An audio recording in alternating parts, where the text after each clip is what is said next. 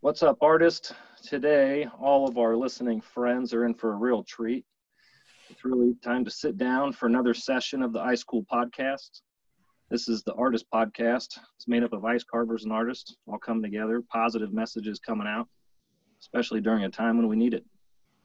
With you tonight is Ken Dieterich as your host, Jess Parrish in the background as your co host. And we're just trying to keep it cool. With my right hand man in the background, we had a good idea with our list. And tonight we want to welcome the father and daughter team, Julian and Heidi Bayley. Hello there. Hi there. Thank you for having me. Glad to be with you. Yes. How are the two of you holding up? We'll let ladies go first. um, not bad. Yeah, I think the first two weeks was the hardest, and now, um, yeah, we're doing okay. Trying to to hold a lot of Zoom meetings ourselves within our staff, etc. That's a good idea. I'm going to steal that one and do some Zoom meetings with my staff just to check in on them. We do have. You know what I find it really helps just uh, seeing a face and seeing how they're doing because it's funny. Everyone has their down day on a, at a different time. So I ask them if it helps. They say it does. I like this. This is a good idea. All of the friends we have on here can take to note that idea. And Julian, how about you? How are you holding up there, sir? I'm holding up. I, I live by myself too, so I've got no one to talk to other than the dog, and that doesn't answer back too often. But um, it's, a time, for, it's a time for worrying. It is, it is a worrying time. There's no two ways about it. Um, and we've got to try and do something. So, as you said, positive, positive, being positive is the answer. Um, it's easy to be negative. Um, and we've yeah, just talked about some ideas. I talked about this podcast earlier, and I mentioned who I had on here, and I said, you know, Julian's kind of like one of the grand poobahs of ice carving over here in North America. And we could maybe even say even further, you know, my youthfulness in comparison with your uh, a life of ice is, you know, something that's unbeknownst to me. I'm almost probably half your age.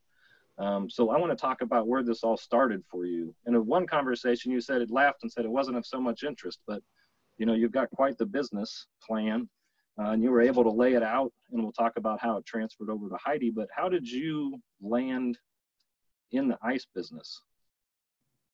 It, it's a long story. Really, it, it was a hobby, um, and it was a.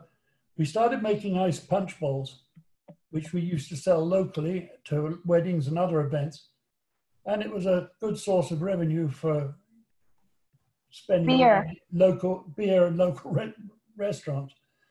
And from that, it was very, very good. And then uh, it was Roy, uh, trying to think of the guy who came to me, Ross Navarro, a Filipino carver, still still in the business. Um, he asked us to get ice blocks, and there were none available in Canada. And that ended up with an introduction to Mike Clinebell, and we went from that point. Um, and we took a gamble in those early days. We, we, we went from two machines and then quickly went to six and 12 and then ended up with 150 at one time.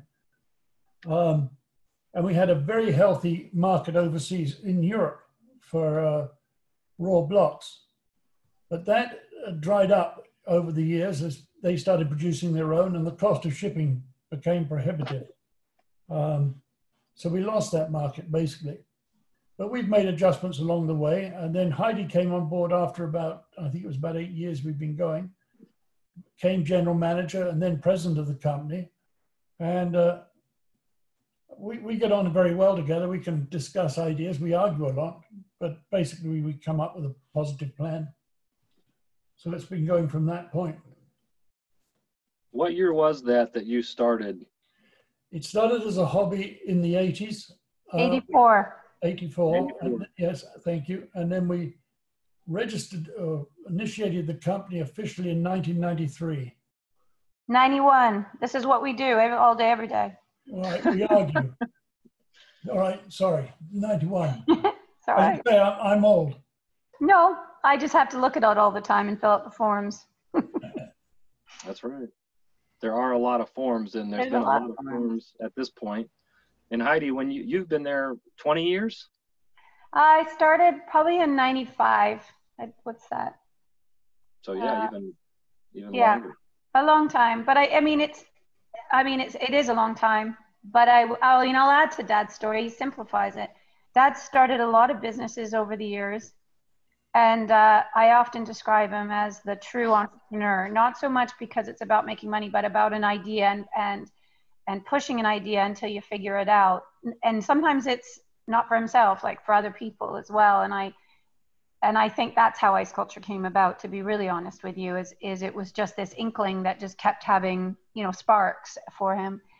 Um, I came back from traveling and they just grown it enough they needed a hand, and so really it was it was something fun to do after university and after traveling a bit. Yeah, and that was back around the ni- 95 but it started we were doing you know several punch bowls a week and a few blocks a week and delivering them in a pickup truck. So it's it changed dramatically since then. And as did the learning curve i think for everybody but certainly dad and Ann let me make a lot of mistakes. And i think that speaks volumes to why it worked in terms of my learning curve. Very good. That is a great uh, setup i think for the entire night and one thing that Julian and I talked about, which is going to come up now, and I'm sure it'll come up again in the conversation, but you know, we're all faced with this corona.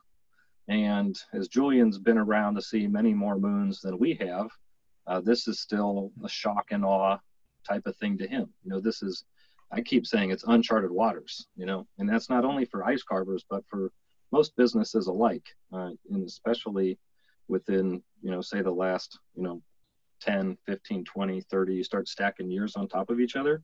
This is something that's unseen and, you know, for most people that are, are breathing today. And the whereabouts of what to do is questionable. So, you know, I kind of like to give a little update on how things are going. And we're supposed to be getting a little bit of a release in Ohio, which I don't think most of us agree with. It seems all the discussions online. I saw one today, and it was, uh, you know, come May 1st, will you find yourself willing to go sit in a restaurant six feet from other diners? And hundreds of people said no. You know, there was a few people that said, of, yeah, I'll be there. Uh, but everybody said no. And that's because they're uncomfortable. And it's probably not the right time. And most people think that way. What's the setup in your neck of the woods in Canada? Um, I think we're a lot more conservative up here, and um, and and I think I compare it to are you you know would you be willing to send your kids out? Would you would you be able to put anyone that you know in that position? Um, and and and the answer is no. We're on it. We in Ontario are on a um, emergency situation until May 12th as of right now. So everything's shut down until May 12th at least. Um, there has been talk about other provinces opening up a few things. There's a lot of talk on whether it's as you said, sort of welcome or sensible or not. Right. The approach has to be right. And it's unfortunate that we have, you know, such a variety of news sources. And one thing I read was that this disease has a fat coating, and as it warms up, we're going to see this thing disappear because it's unprotected. And I I guess if that's that simple, we can only hope because it could it could clear yeah. things up sooner than later. But you know, we have places like Yellowknife in Canada where it's not going to get warm really, you know, for maybe another month after it does here for us. Yes, but you see it you see it becoming a huge problem in South America and India. And yes. so I can't put a lot of stock in that, I'm afraid, for me. Yeah, and I, I agree. I saw that as well. And uh, you see the differences. It makes it completely a misunderstanding as to where we're going to end up or an un, no understanding. I think anybody who has a strong opinion and really feels they have the answers are the people I trust the least because nobody knows. Isn't this so true? And when I talked to um, Dominica in France, she shared with us that all of the events were closed through September. And yeah, I think that France has taken a good approach there. Uh, it's unfortunate for businesses like ours, but that's probably the proper approach is to go ahead and, and, give yourself it could go away and you could always say hey you know what let's get some things going yeah. but it's better to be on the, the, the common thread in this we're all in this together And that applies to our industry too. And unfortunately, our industry does not have a good history of reacting to these sort of downturns. Um, we, we don't come at it with a unified voice. And I, that, that really disturbs me. Uh, we, we, see a lot of things happening, um, which I don't agree with. Um, you know, I, the things we do, I don't want to be negative all the time too, but I mean, you, you'll see a rise in price cutting.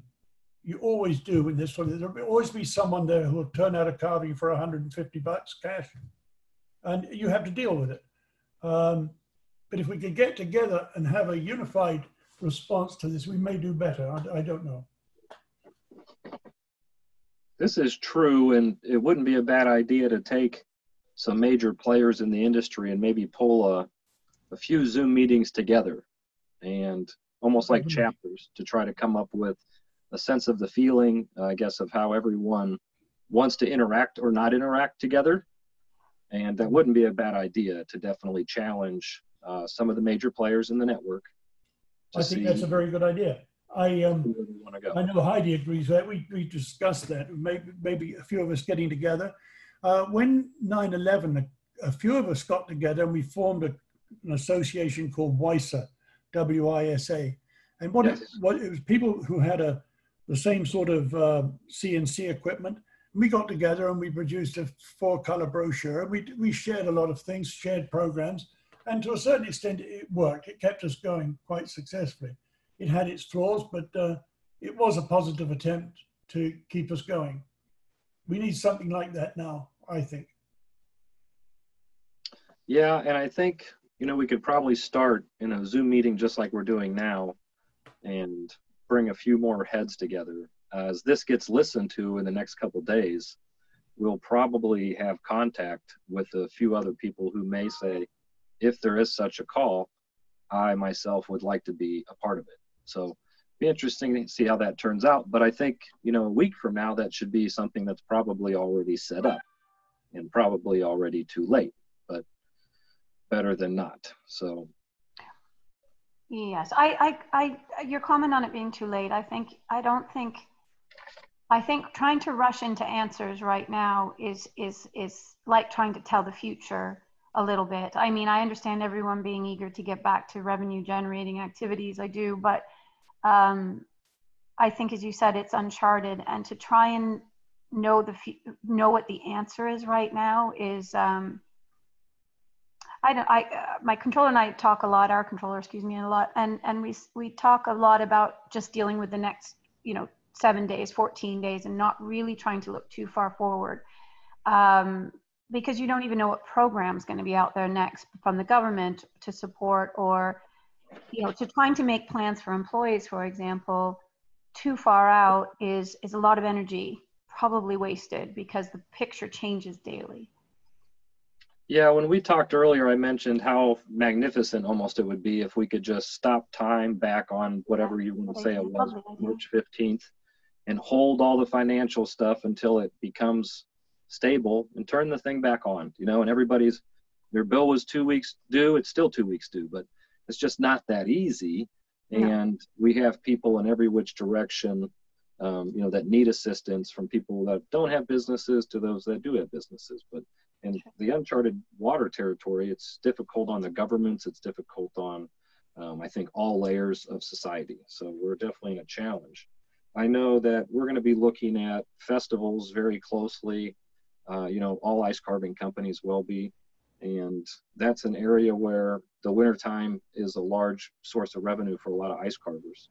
Mm-hmm. And with those events being so far away, everybody's very comfortable that there's still going to be all of that business. I guess maybe we could be hopeful that it's there, but that business would be changed any way you looked at it because yeah, I, I, have to go ahead, Dad. Sorry. I, I, as you know, Ken and I discussed this the other day festivals are a good source of income for us and have been. And, and, let's go back to the reason we started them. We started them because the ice carving season generally ends on January the 2nd. And that's when carvers take off for competitions and everything else.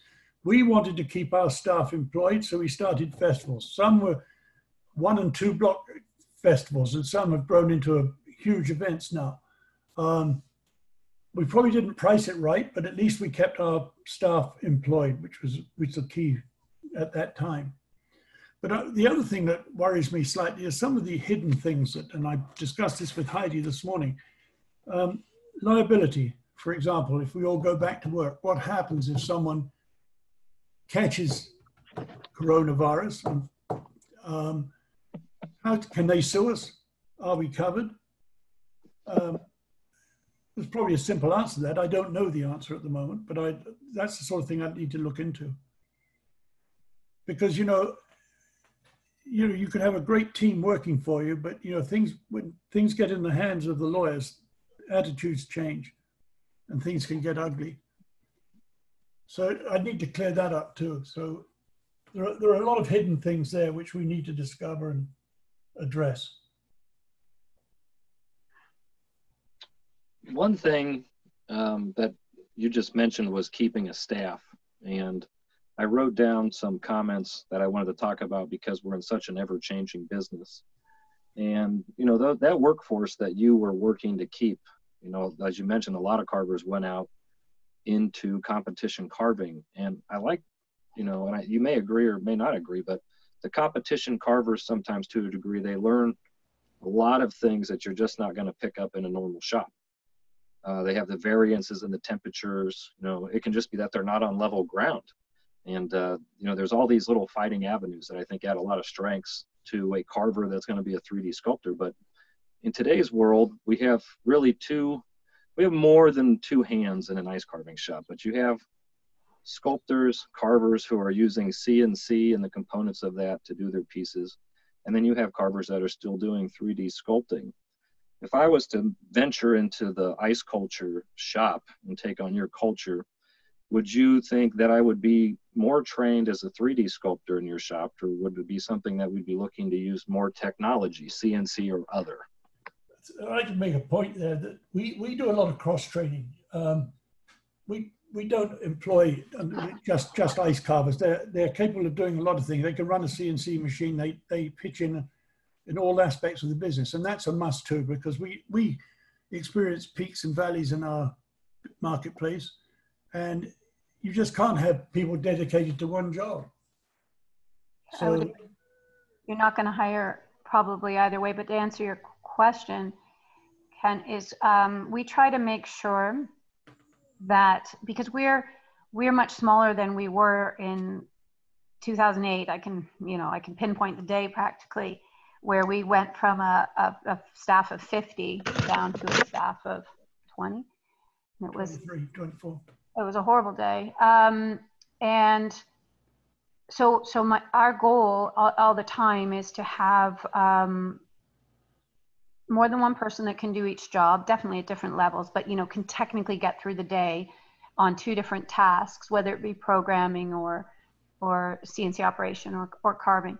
Um, the other thing we do is we in the in the busy time we have a very busy time like everyone from December to to March and um, we've started this sort of calendar booking because we're we can't take all the jobs we're asked to do anymore. And we very much direct our clients to what we're available to do in terms of the task like whether it be 3d or, or cnc and sometimes it's both but sometimes you really just don't feel comfortable on that other job. So to, to, answer your question it would it would depend on the current staff and, and who was no longer available um, to to whom we would hire. But we generally look for the most versatile people now.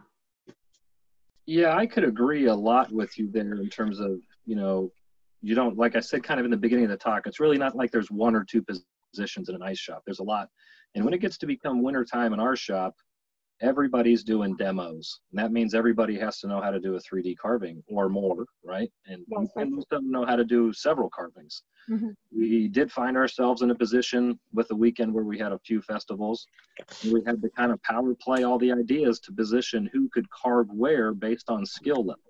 Yeah. And that will come up uh, in everyone's business you know so but that 3d sculpture will always be needed for sure i would definitely i know that how you position um, your business too um,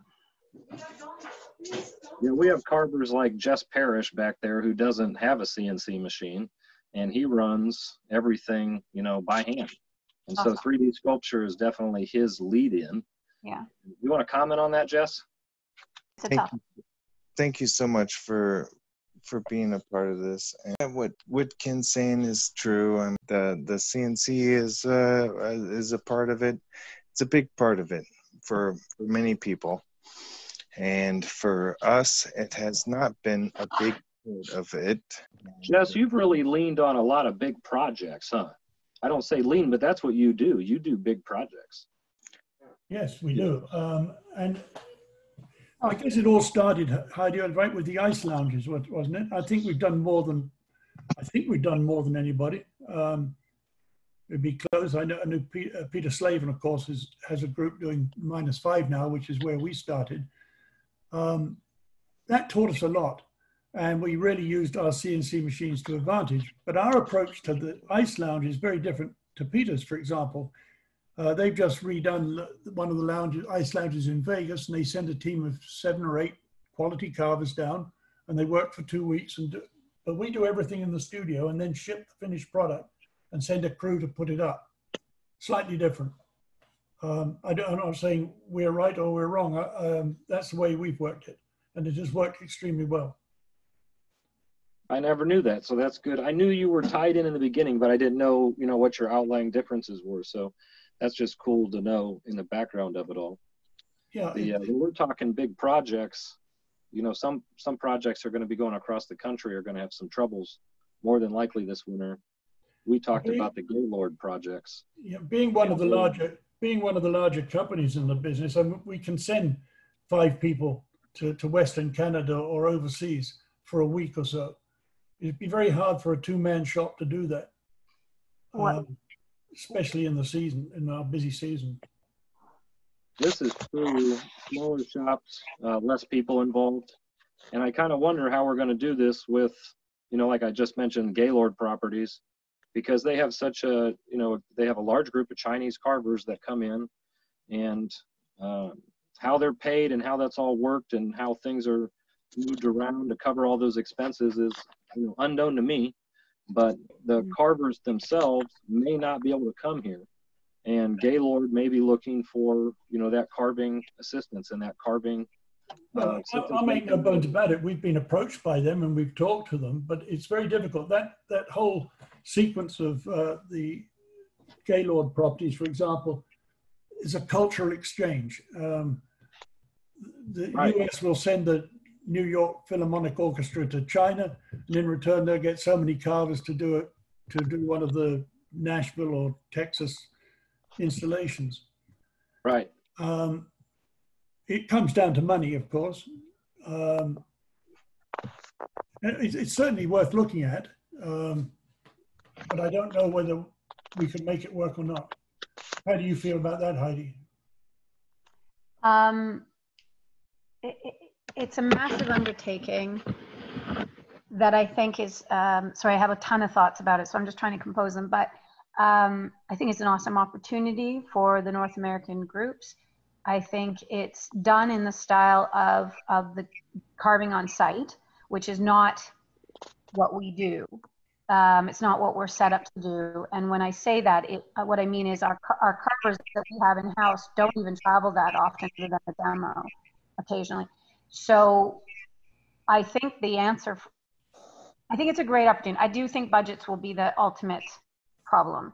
Um, I think project management is the biggest, the other biggest challenge of the whole thing. I think a complement between the way we operate and the way an on-site carver works is actually a great complement because too many too many leads on site, which would happen with a combination of a bunch of small shops. Culturally, we are just so different than the Chinese group. I mean, it'd be a really awesome fly on the wall experiment. I think it'd be great. I just don't know who's paying. Yeah, this is still to be seen, and like you said, we can't even predict the future, so we don't even know if the Gaylord properties are going to get to go. Um, Yeah, I, I, It's like- I think it would be, gr- I mean, if they can do it smaller and they're willing to, to, they'll have to start early because of course, everyone in our groups have business to run, businesses to run and jobs to take or not take, and they're going to be needed. So we, it's not like we can sit there and hope. Um, so just like Gaylord's priority would be to get the Chinese carvers over for many reasons, I'm sure. And so that waiting game may not work. It wouldn't work for us, for example, unless unless it was right in our down season. It, it, it we couldn't risk it. And when I say us, I mean I think it's I think it's everybody. I'm just can only speak from our point of view. And I agree with that. You know, I think that all good graces come and the winter season hits us and we get to be as busy as we've always or ever been. You know, the Gaylord would find that they didn't have American carvers to back them up because everyone pretty much has a project you know, in every hand, every finger that they've got. So it's a, it's a busy time. And for, for them, that could become a, a bottleneck. So we'll see how that goes. Yeah, yeah. But I think it's interesting. I think project management wise, I do too, as well. Well, for future thought, we'll see where that whole thing goes. Mm-hmm. Uh, Julian and I talked yesterday, and Heidi, when we had a conversation, we touched on it today, and you know that's one thing that it gets talked about a little bit, but is uh, should an association for the carvers get kicked back into gear? I was the director of NICA for a number of years, and uh, Jess was on the board uh, at one time for a number of years as well. And we kind of rode that last couple years where there was like a bad taste in Carver's mouth, and the the things changed, and it wasn't as I guess systematic for businesses, and the businesses were completely disinterested in what NICA had. And we did do a lot of things like ACF and Catersource and things to cater strictly to the business model. But there was a great time of year where the volunteer group was overran by competitions. And it's funny because everyone that was a volunteer was running around competing and very busy in that November, December, January, February, March timeframe. Right. Very, very difficult to have, you know, a dedicated group of volunteers. All of them wanted to truly be dedicated. They did.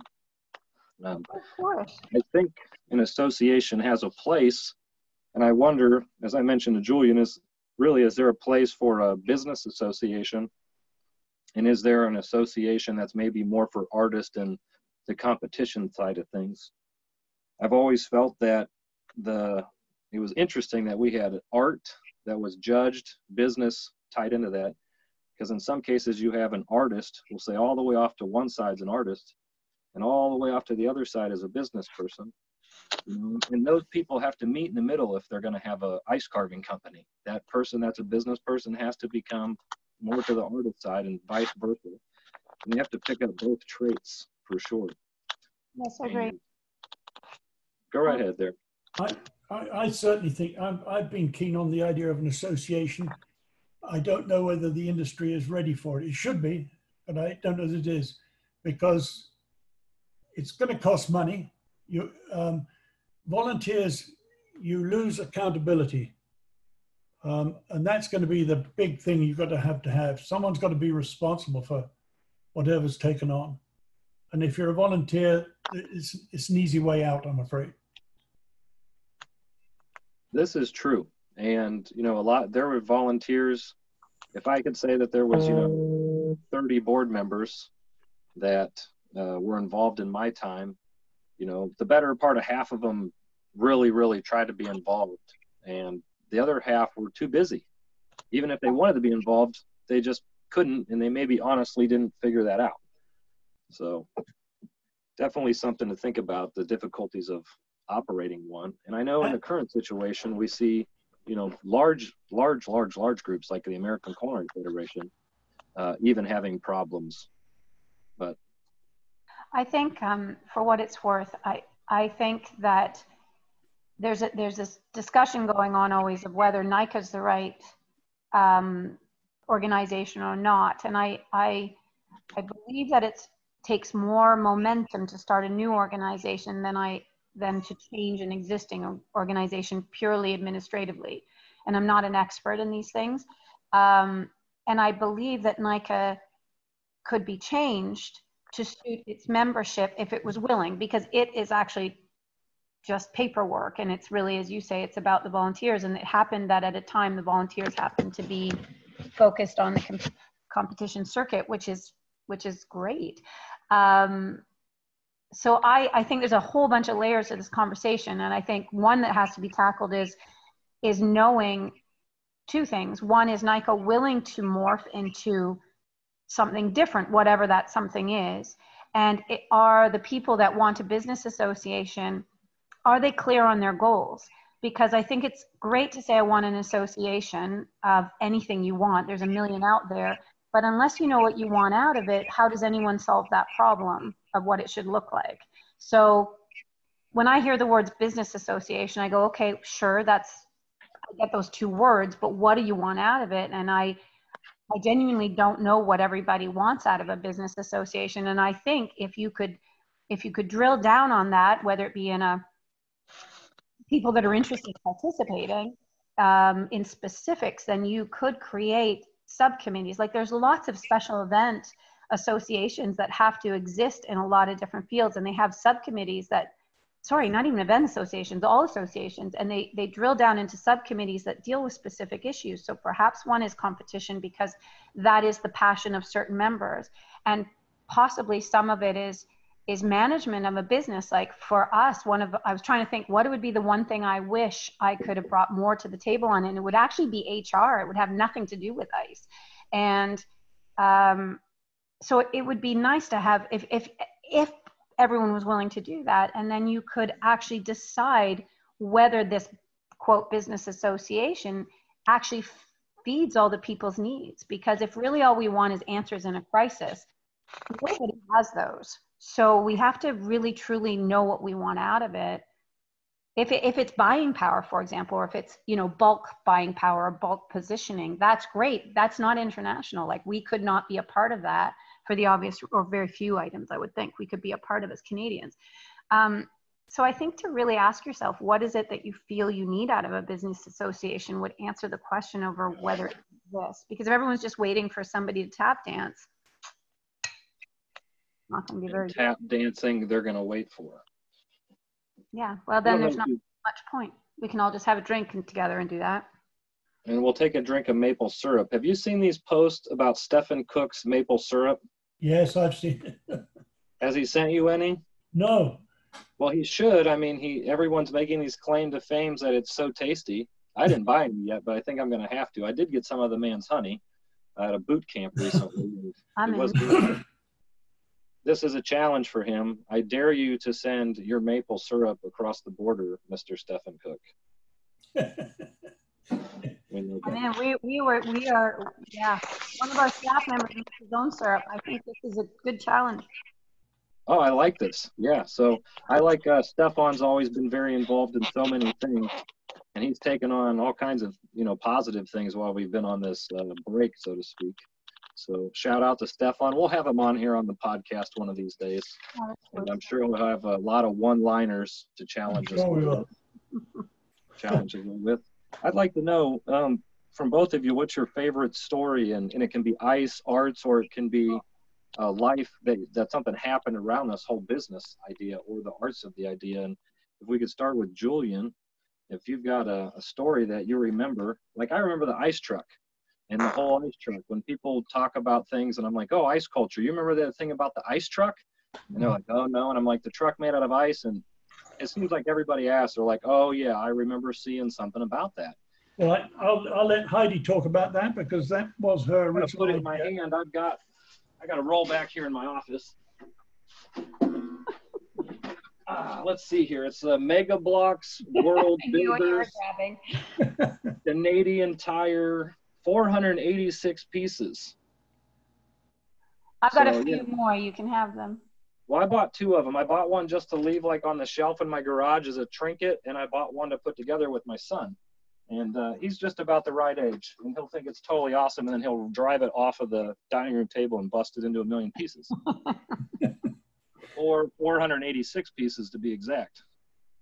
But yeah, Julian, what what story do you think encompasses a well, I, I'm I'm very much into marketing, and I, and I, I will put up that uh, the ice truck is one of the uh, best marketing uh, programs I, I've ever been associated with. Now, I'd like to claim that I did it, but I didn't. It was uh, Canadian Tire themselves, but they it was a very interesting uh, system. They we had to sign waivers saying we wouldn't talk about it until the uh, advertisement appeared, which was New Year's Day um, at the international hockey outdoor hockey game. What they didn't that didn't stop them putting it on their website, and by the time our phone went red hot, people from the states wanting what what are we doing? We just couldn't say. By the time the game was played and the advertisement was shown, they had over 3,000 hits on the website. And it appeared in, we had 79 pages of YouTube references, 79 from all over the world. Even the, I believe it. The only, uh, the guy who owns our uh, little Indian gentleman who owns our local convenience store came in because it uh, actually appeared in his local paper somewhere in, in, in India. They don't even know what ice is there, for goodness sake, but they had pictures and the story and everything else. So it was a very, very clever marketing scheme. Very clever. And the result was their sales went up by 71%. That's a figure I always remember. Of the battery. That's for the batteries, yes. That's what it, was. it was. a crazy project. You know that the, the battery might have been 71%, but the residual, uh, residual sales around that, you know, they were huge too. Yes. Yes. I, uh, that was one of the most interesting projects. And we have we've had a lot of challenges, and Heidi can tell some amusing stories. We did a job at the White House. Not many people have done that. Uh, for Barack Obama, Mr. Trump hasn't invited us yet, but um, not likely to. but um, uh, that was that caused a lot of interest, and there was an interesting, amusing story attached to that when I got a call from a guy in San Diego, two o'clock in the morning, asking what the ice sculpture trucks were doing driving all over the White House lawn. Well, I could only laugh at that point in time, and that's in the morning anyway. But what had happened, uh, this guy's brother was a personal security detail to Barack Obama. He saw the truck, saw Hensall on it, phoned his brother, who's in the ice business, who then phoned me. So our little secret was out within about 30 seconds everywhere. It was it was a, a challenging project. It was a great project. Yeah, it was. I was told on site that it was a state dinner and the president can't be seen to fail, so nothing can go wrong. All these men- events you mentioned are all the very stressful ones I've noted. no big deal. Oh, big deal. Ice won't melt. It's fine. Yeah, we've seen that. It was a couple years ago in the Grammys. One of the sculptures that was supposed to be there wasn't there. Yes, I remember that. Yeah, so these things do happen. They oh, do happen. Oh, yes, they do. A, the other story we did, which we where we worked with Peter Slavin and his crew, was the Disney Castle in Times Square. That was that was a tremendous pro- project in terms of administration wise. It was great, actually. It was it was a it was a true collaborative one that we don't do a lot of, just because we have uh, quite a number of staff, of course, and it was it was really cool to work so well to be able to work the way you work but actually to be able to and then throw hit peter and his crew in who are you know like a whole bunch of lightning bolts um it was cool it was very cool i've some done a few projects or i've been at some few projects with peter slavin and he is uh, definitely quite the character uh, I love his passion for art. I always say he is somebody that really puts art into ice. And I can't wait to have him on the podcast. And that's a shout out to him here. That I like getting to know him. I don't often get to. Dad has the pleasure of talking to people all the time, but I don't, and it was nice. Um, and it was new using cranes. It was the first time we'd used a crane to build, and and well, I mean, obviously Peter's crew was doing that, but it was it was great. It was a very interesting learning experience. Yeah, we've had to use a lot of, you know, lifts and cranes, I guess, as we've gone along. You know, those years in Alaska, Jess can attest, they built the tallest sculpture recorded up there in Alaska, the Jack and the Beanstalk, um, which I don't think was the name, but the, uh, you know, so using lifts and going up on scaffolding and all that kind of stuff is part of a competition carver. Sure. They pick it up when they're out on the road. And then, yeah, doing those things in projects, uh, you know, in Times Square, how much fun is that? Yeah, it was, it was a very interesting project, and you know they were we had to go, to- is it 31 feet high, Heidi? I think. Um, yeah, I think so. About 31 feet, and we thought that was tall enough. Then you go to Harbin and they're doing 160 feet. Yeah. Well, I'm just, I'm the super cautious person. I, we have to be. Safety never takes a vacation. Yeah, I, I have a hard time watching. I, there was a time, now I walk away. It's an ongoing joke in our place. Earlier, you mentioned HR, and I was a chef. Uh, that's what I mean. That's what I did my my whole career. And as a young chef, I discovered that um, you know I, I advanced really quickly, and I had a lot of older people working for me. I was young, and working in the hotels, and I was going around to different places, and I said, I really need to get a degree in human resources. And I went and got one. I did part of it in class and part of it online. And I already had my culinary degree, but I was like, why don't I go ahead and get this because I need it. And I said, this advanced me so fast against most chefs that I was around and that I got to work with for years because I was much more capable of managing a team. And I learned a lot of that through HR. So that's kind of a shout out, I think, between Heidi and I can both tell anyone that's looking to be in business, it's a important, important part of it.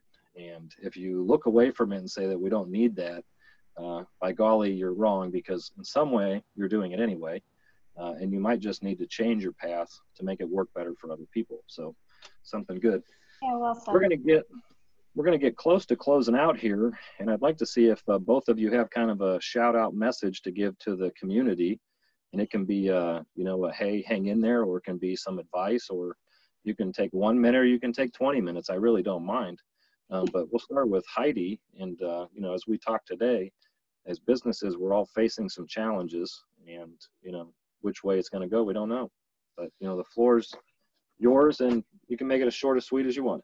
Oh, well, thank you. I, uh, I wish I had a lot of value to add. Um, I wish I could predict the future. I am uneasy.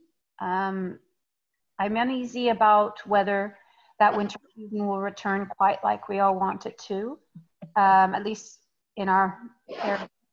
Um, but I do believe having weathered SARS in Toronto, which was a huge problem, and 2008, which was my worst time for sure, um, and 2014, when IceCulture did a ma- major revamp, which is not often not discussed very much, but we did um, some big decision making in our family and and our structure. So having been through those, I guess my advice would be that if you have the the passion for what you're doing and you truly want to believe that you can do it, you will. Um, can you absolutely can. There's always a way to get through, and yes, it's going to need a ton of creative creative thought. But I would suggest you stay true to yourself and your needs as you make those decisions, because I think I think Ken and I talked about your own self care, health, it's very easy as an entrepreneur who's passionate about something to overlook that and throw go all in. And you can only go all in so much with money because it has it's finite. But somehow I, I think as entrepreneurs and as ice people we have a great deal of energy and a great deal of ability to make stuff. That's not what i want to say make stuff happen. And i think i would just encourage you to do it carefully because once you win you got to keep it going um, and to pace that, pace that carefully and not try to figure it out all in one go. And mostly, I think Dad and I would, well, I shouldn't speak for Dad, but if, if we can be of use to anybody, we would love that because certainly we're going to need help from everyone else. and I think that's it for me. No, I, I endorse everything you said. Uh, I think we're all in this together. We should face it together. And I go back to the something we said earlier on that a, a, a Zoom meeting amongst uh, selected people, key people, for a general discussion of how we face the future would be very worthwhile. I think we're going to face, we are going to face some definite challenges, and I gave one to Ken the other day. Um, our local bank, for example, is now operating remotely. And I spoke to the manager the other day and said he's surprised how well it's going. Now he's saying, well, maybe we should stay this way and we just need a, a one room office somewhere. We do not need a big building. Um, I think you're going to see changes in that area. In, in, insurance companies, too, that have big, flashy offices, even in small towns. They don't need them. Their staff are working remotely, um, and it's working extremely well. I have a, a daughter-in-law in, in well, my brother's uh, daughter-in-law, I should say, works for Johnson and Johnson, and they've been working remotely for six, six months to a year, and she goes in the office once a month, and yet they get the business done. These are the sort of changes that are going to take place, and we've got to be ready to meet them and adapt. So that's all I can really add to that. Um, I wish I had the answers, as Heidi does. Um, we're on the phone every day, trying trying to think things out and shooting them down, and I don't know quite where we're going. I don't know how anybody's facing it. It'll be very, and as I say, a talk amongst people involved in the industry would be very worthwhile. I would like to add one thing, if I may. Yes.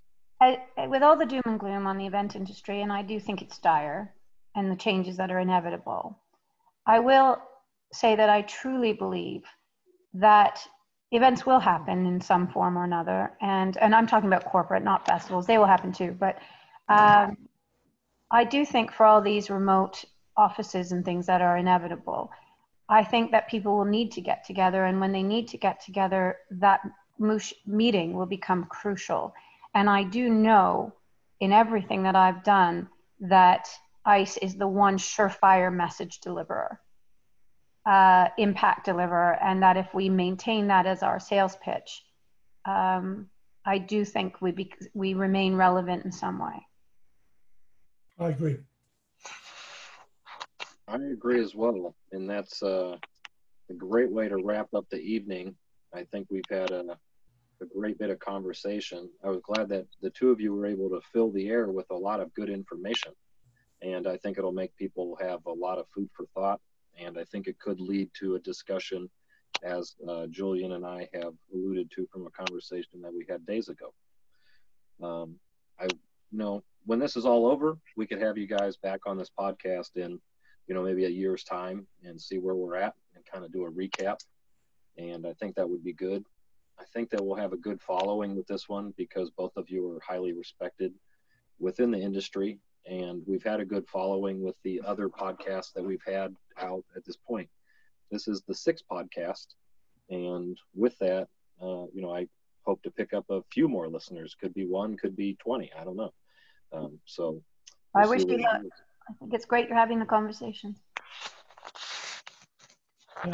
Thank you, Ken. Thank you, Jess. Thank you both. Awesome. I appreciate you both. So I'll clue it out. I'm going to look at what the time is